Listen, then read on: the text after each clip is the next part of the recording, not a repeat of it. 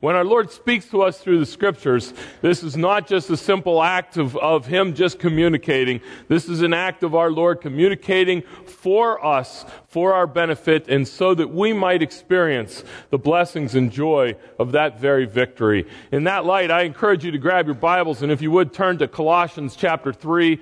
I think it's important if the Lord takes time for uh, Himself to speak to us, that we would note what He says and note it carefully here according to the word of the Lord. Ephesians, I'm sorry, Colossians, what did I say?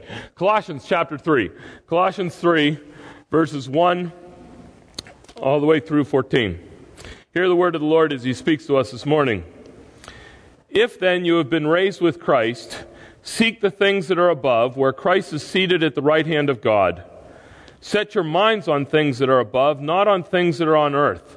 For you have died, and your life is hidden with Christ in God.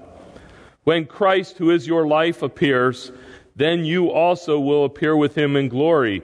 Put to death, therefore, whatever is earthly in you sexual immorality, impurity, passion, evil desires, and covetousness, which is idolatry.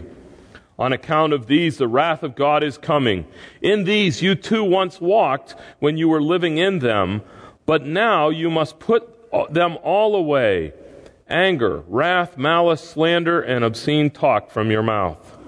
Do not lie to one another, seeing that you have put off the old self with its practices and have put on the new self, which is being renewed in knowledge after the image of its creator. Here there is not Jew nor Greek, circumcised or uncircumcised, barbarian, Scythian, slave or free, but Christ is all and is in all. Put on then, as God's chosen ones, holy and beloved, compassionate hearts, kindness, humility, meekness, and patience, bearing with one another. And if one has a complaint against another, forgiving each other, as the Lord has forgiven you, so also you must forgive. And above all these things, put on love, which binds everything together in perfect harmony. Let's pray together. Lord, once again, we are incredibly grateful for the word in which you have spoken to us this morning. We pray that you would now open our hearts and our minds so that we would be attuned to the way you would embed that deeply within our lives so that we indeed would be different because of hearing your word this morning. We thank you again for such a great and awesome gift that you have communicated to us through Jesus Christ our Lord, we pray. Amen. My parents are wonderful people.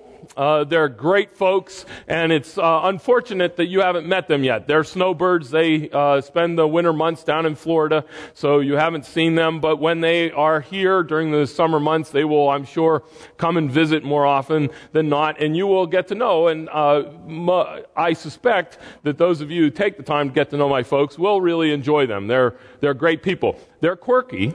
They've got their oddities, as everybody does, but, uh, but overall, they're, they're pretty great people. One of the quirks, particularly my father, and part of the reason why I'm telling you this is just to warn you so that you know when he comes up to you. My father, uh, I'm named after my father, so he's a Henry Knapp, and I'm a Henry Knapp, and the way that he will introduce himself, he will come up to you and say, Hello, Doug, my name is, you know Henry Knapp? Well, I'm the original. He's just a copy. So I'm just a copy. So that's a big thing. Now, he, for years when I was growing up, uh, as I was getting into trouble and doing things I shouldn't do and stuff like that, my dad would take me aside and he had a very stern look upon his face and he would say, That is not how a Henry Knapp acts. A Henry Knapp would not act that way. And that was his, that was his critique. And, and of course I would, you know, and be very, well, finally, when I was somewhere in my 20s or whatever, I had a four year old tantrum and said, well, maybe I don't want to be a Henry Knapp anymore. And he just kind of looked at me and said, too bad, because that's all there is to it.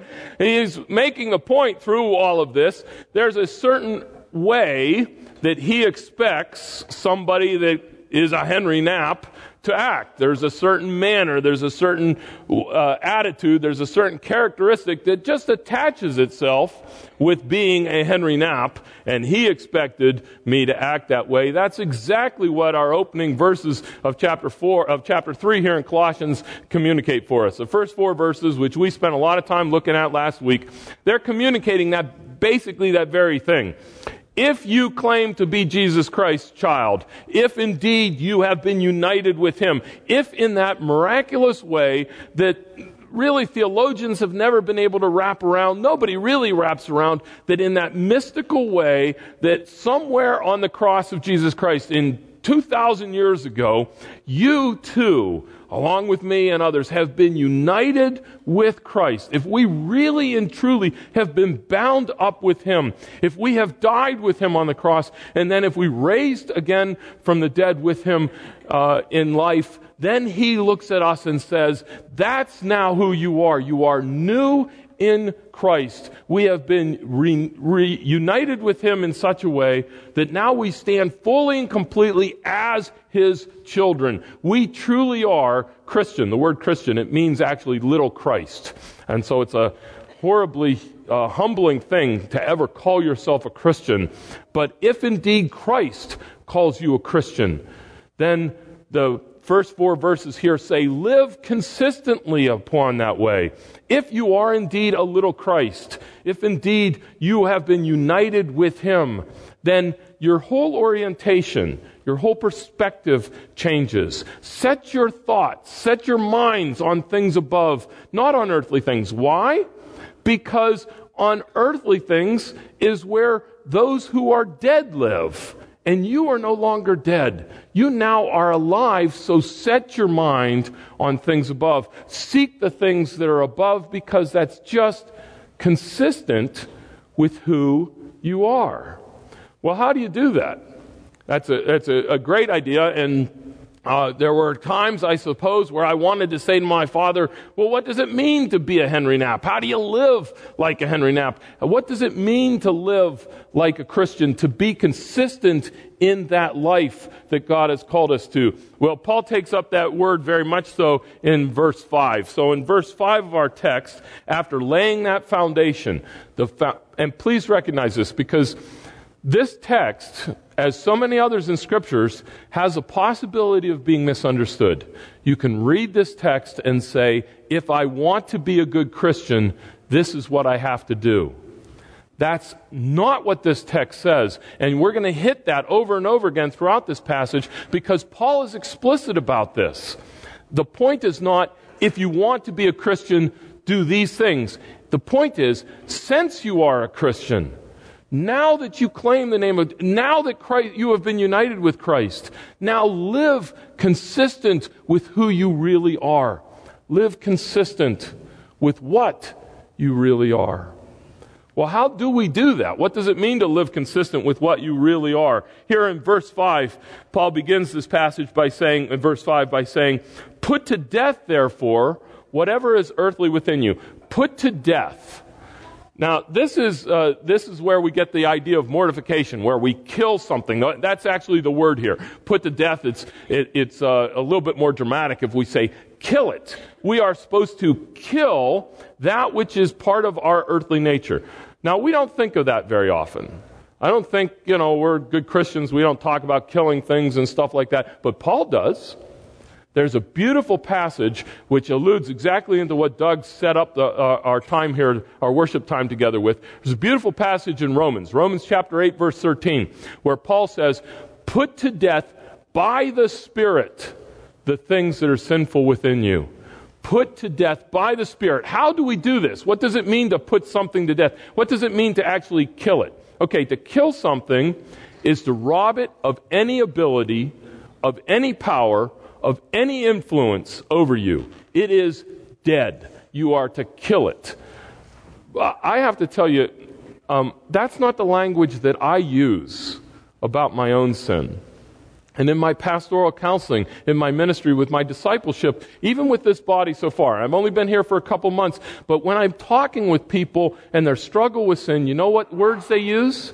They use words like struggle with sin or or I, am working on my sin. I say, where, what are some sin areas in your life? And they list them out. And then I say, well, what are you doing there? And they say, well, I'm working on it. Paul doesn't tell you to work on your sin. Paul doesn't say to struggle with your sin. Paul doesn't say to strive against your sin. Paul says, kill your sin. And this is an active verb. This is a this is a, uh, a, an active command of Paul. Paul, it's not a suggestion. It's not an idea. He doesn't say maybe you should do this since you're now a Christian. He says if you are a Christian, put this to death. Kill it by the Spirit. The, the, the one who does the acting, the one who actually acts on your behalf to kill the sin in your life is God and God alone by the work of the power of the Holy Spirit. Nevertheless, Paul recognizes that and he states that crystal clearly. It's God who will be at work in your life. Nevertheless, the command to each one of us put to death the things of the earthly nature. I wish that we use that language more often. I wish that you use that language more often. What's something that you're struggling with in your life? Where does sin have a hold of you? Where, where are you struggling before God? When you talk about it, when you share with it, when you have an accountability partner or your spouse or something like, or your kids, and you go to them and say, I'm, I have this sin area. Help me to kill it. Pray that, because here's the thing. Um, I, don't want my sin to show. Trust me, I don't want you to see the sin in my life. I don't want to see the sin in your life. And so I'm happy, I'm satisfied enough if I tamp down my sin, if I control it enough so that it doesn't show when I'm up front here on stage and where Kelly's really the only one that sees the, the depth of my sin. I'm satisfied if I control it a little bit because to kill something is hard work. You never let go of it. You never release that you, you are constantly seeking the Lord's blessing. You, you're always, each and every day, saying, God, by the power of your Spirit, kill this sin in my life.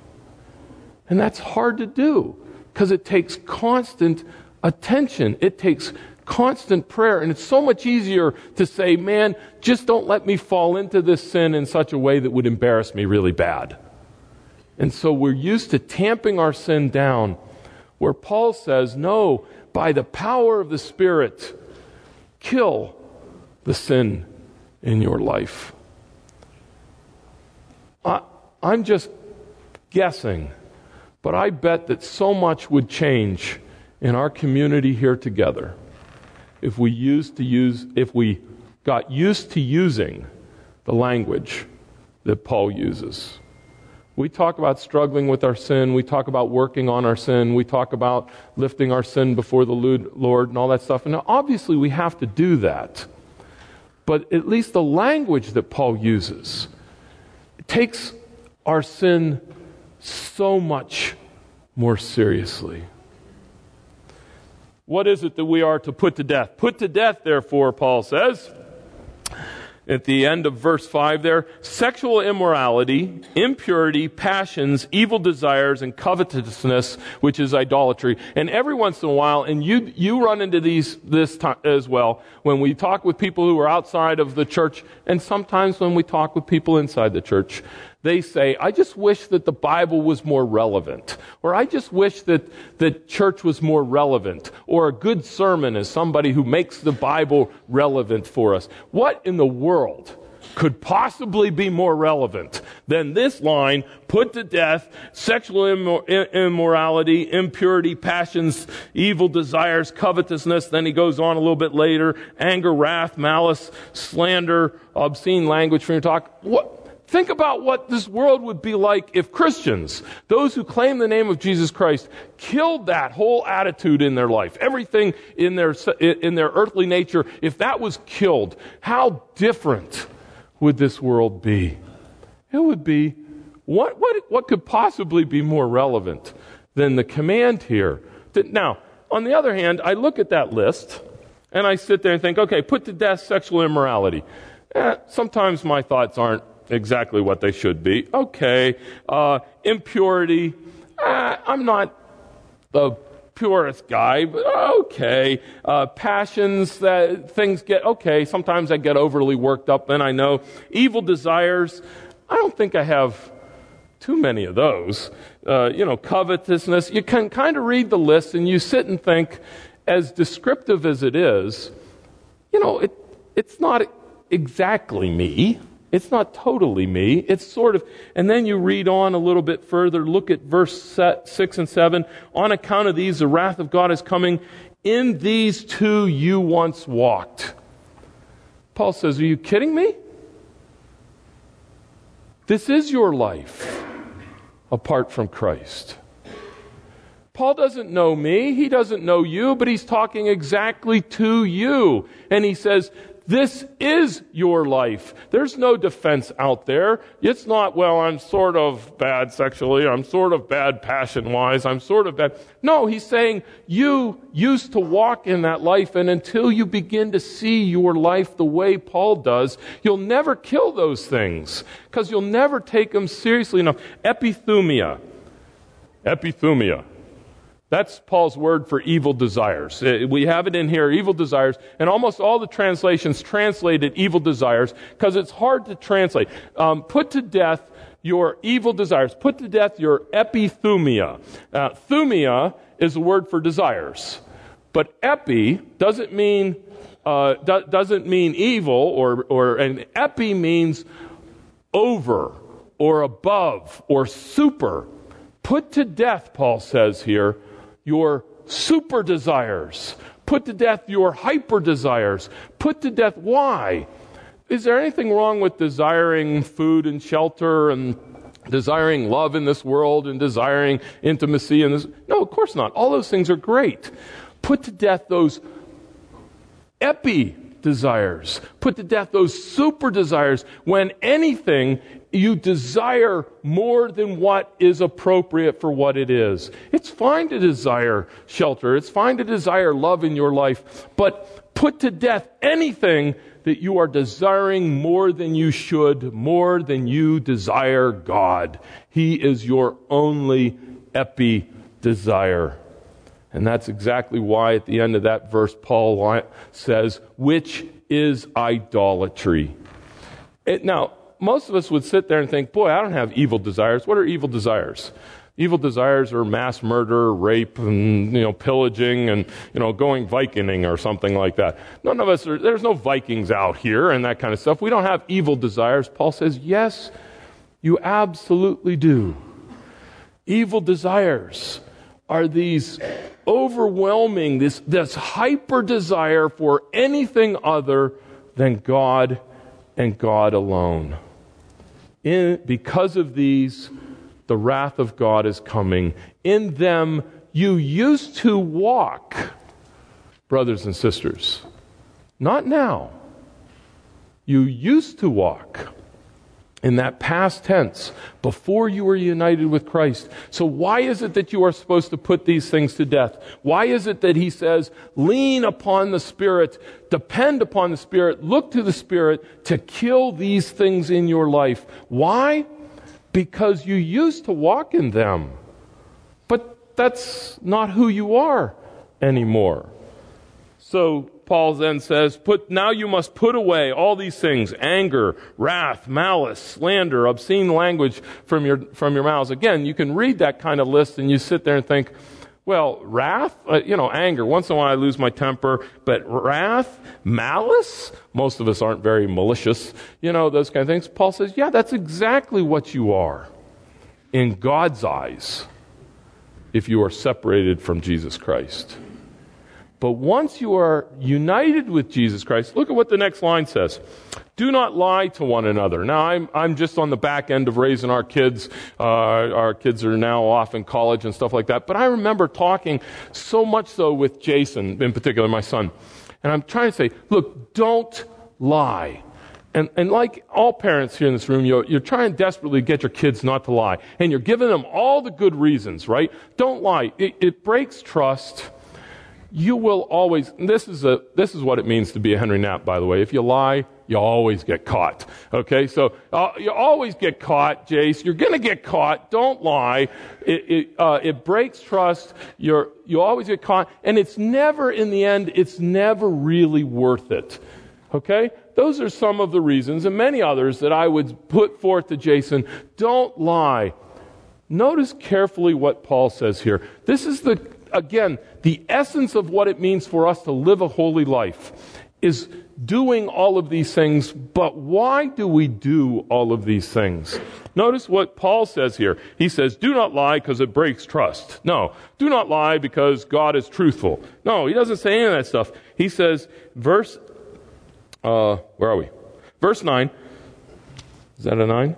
Verse 9, do not lie to one another, seeing that you have put off the old self. Seeing, because, because in Christ, because when you are united with Him, that old man, that old woman, that old person is put off. It's gone. This is a past tense statement. And you have put on in the present. You have put on the new self with all of its beings, and now it's being transformed more and more into the image of its creator.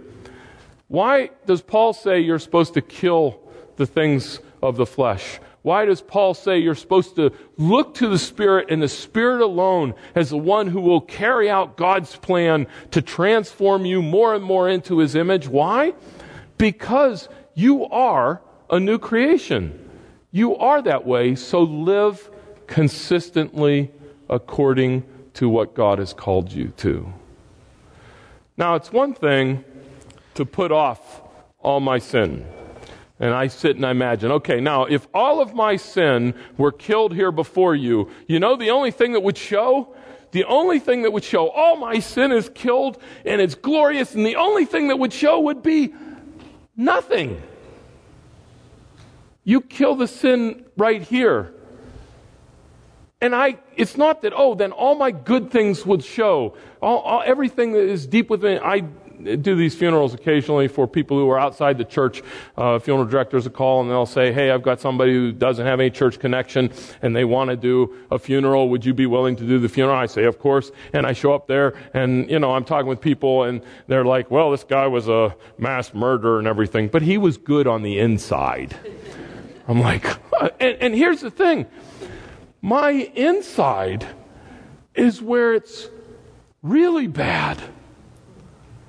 Your inside is where it's really bad.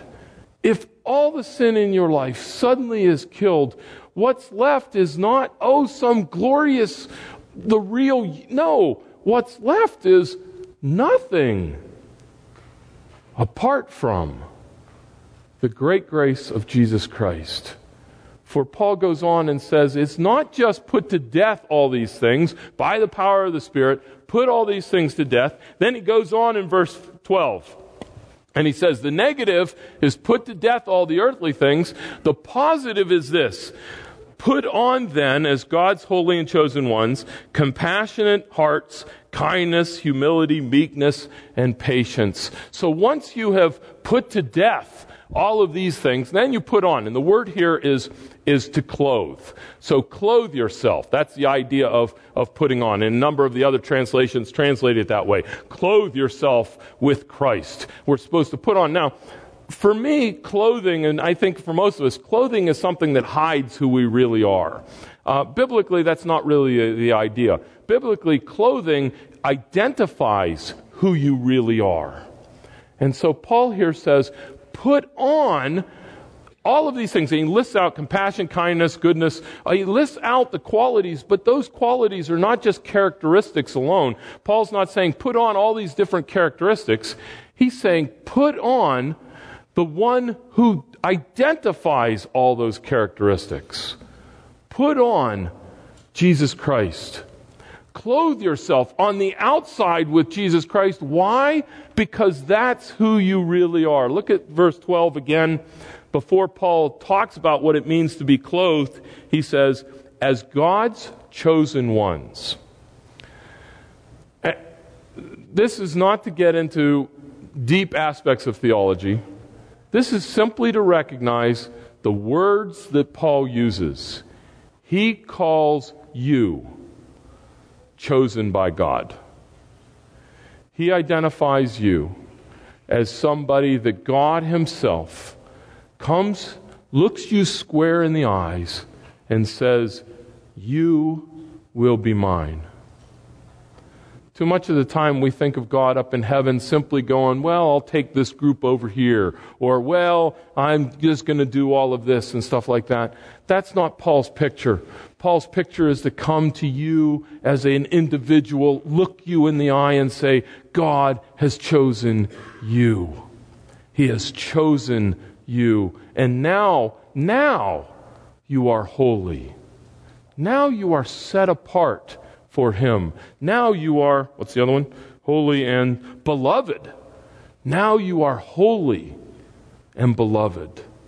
And because that's who you are in God's eyes, and, and I know it's hard to believe this, it's hard to imagine that before you kill all that sin, you haven't killed all that sin yet. That's Paul's command to you right now to be doing. And before all that takes place, it's hard for you to look at yourself and say, ah, how can he really call me beloved?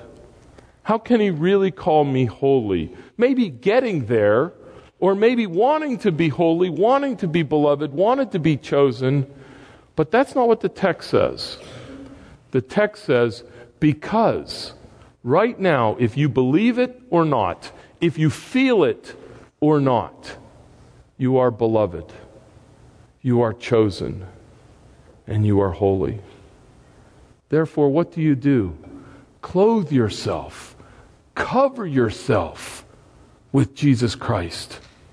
Put on Jesus Christ. You've got that line in verse 13 down here where it says, If anyone has a complaint against you, which, by the way, somebody will. If somebody has a complaint against you, forgiving each other, then it says, as the Lord has forgiven you. And the thought process there is that Jesus is our model. Because Jesus has forgiven us, then in that same way, working off of the model, we too are supposed to. That's not what Paul's arguing here. Paul's saying, if indeed you clothe yourself with Christ, if you cover, if you are hidden with Christ, as he mentions in verse 3, if that's who you are, then you are going to act like Christ. Not because he's a model that you're following, but because you have clothed yourself, you have identified yourself so completely that you can't not do what Christ does. Lazarus is identified in the scriptures as Jesus' friend. More than a disciple, more, more than a disciple, more than, than, uh, than, than, anything else, uh, a follower of Christ. Lazarus is identified as a friend of Jesus. And so, of course, in John 11, it's always very shocking where Jesus then waits, when he hears that his friend is sick to the point of dying, Jesus delays and waits until Lazarus dies and is buried and is in the cave for four solid days, rotting, before Jesus decides to go and visit him. And he stands before that throne, that place of death inside that, that cave and he stands there and, and he weeps. He is so deeply moved. The, the word is that, that splanchnizomai. He's, Jesus' guts are ripped because of his compassion for his good friend who died while Jesus dithered around and did nothing. And out of a great sense of compassion, he says, Jesus says, Move that stone out of the way.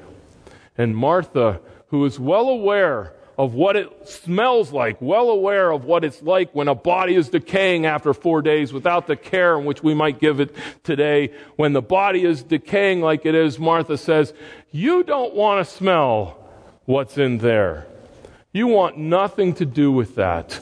But Jesus says, No, roll that stone out of the way. You will see the glory of God. And that stone is rolled out of the way. That thing, here you've got the Lord of life, the Lord of life standing outside, and inside is the cave of complete death. And in that death, blocking the way is that stone, the stone that hinders the dead people from being with the Lord of life. And Jesus says, roll that stone away, and doesn't tell us how that stone is going to be rolled away, but it says, get that thing that represents sin, that hinders the dead person from being with the Lord of life, get that stone out of the way. And the stone is rolled out of the way, and Jesus takes a deep breath takes a deep breath and with a powerful voice of command says, Lazarus, come out.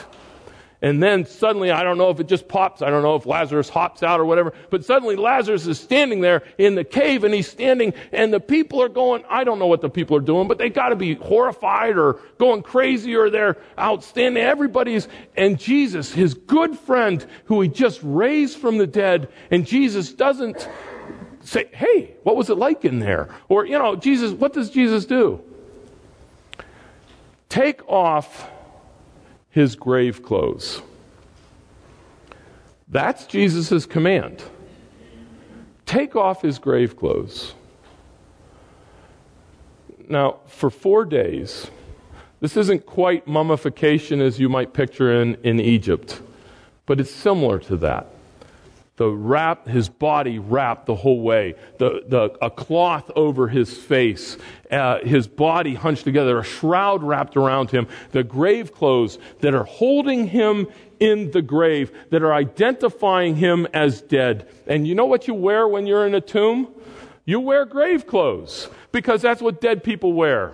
But when Jesus calls him forth and he stands there at the edge of the tomb and he is alive the first thing Jesus says is, take off the grave clothes.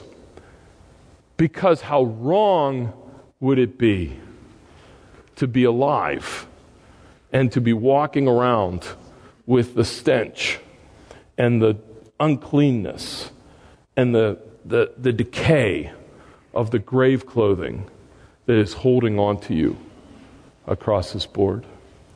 Jesus doesn't say to Lazarus, take off the grave clothing. He says to the community, take off the grave clothing. Take the grave clothing off Lazarus because he is free.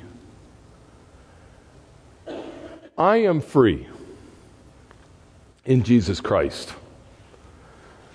I need your help to take off the grave clothing.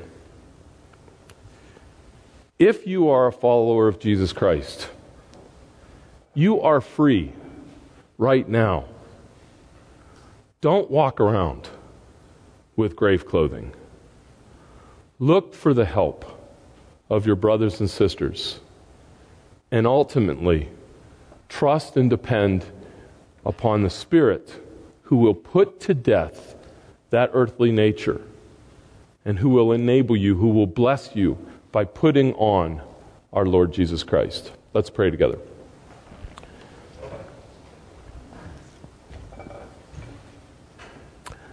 Lord in heaven, how grateful we are that you have not left us in the grave, that you have not left us in death, but rather that you have called us forth to be living, and now we want to live consistently with that.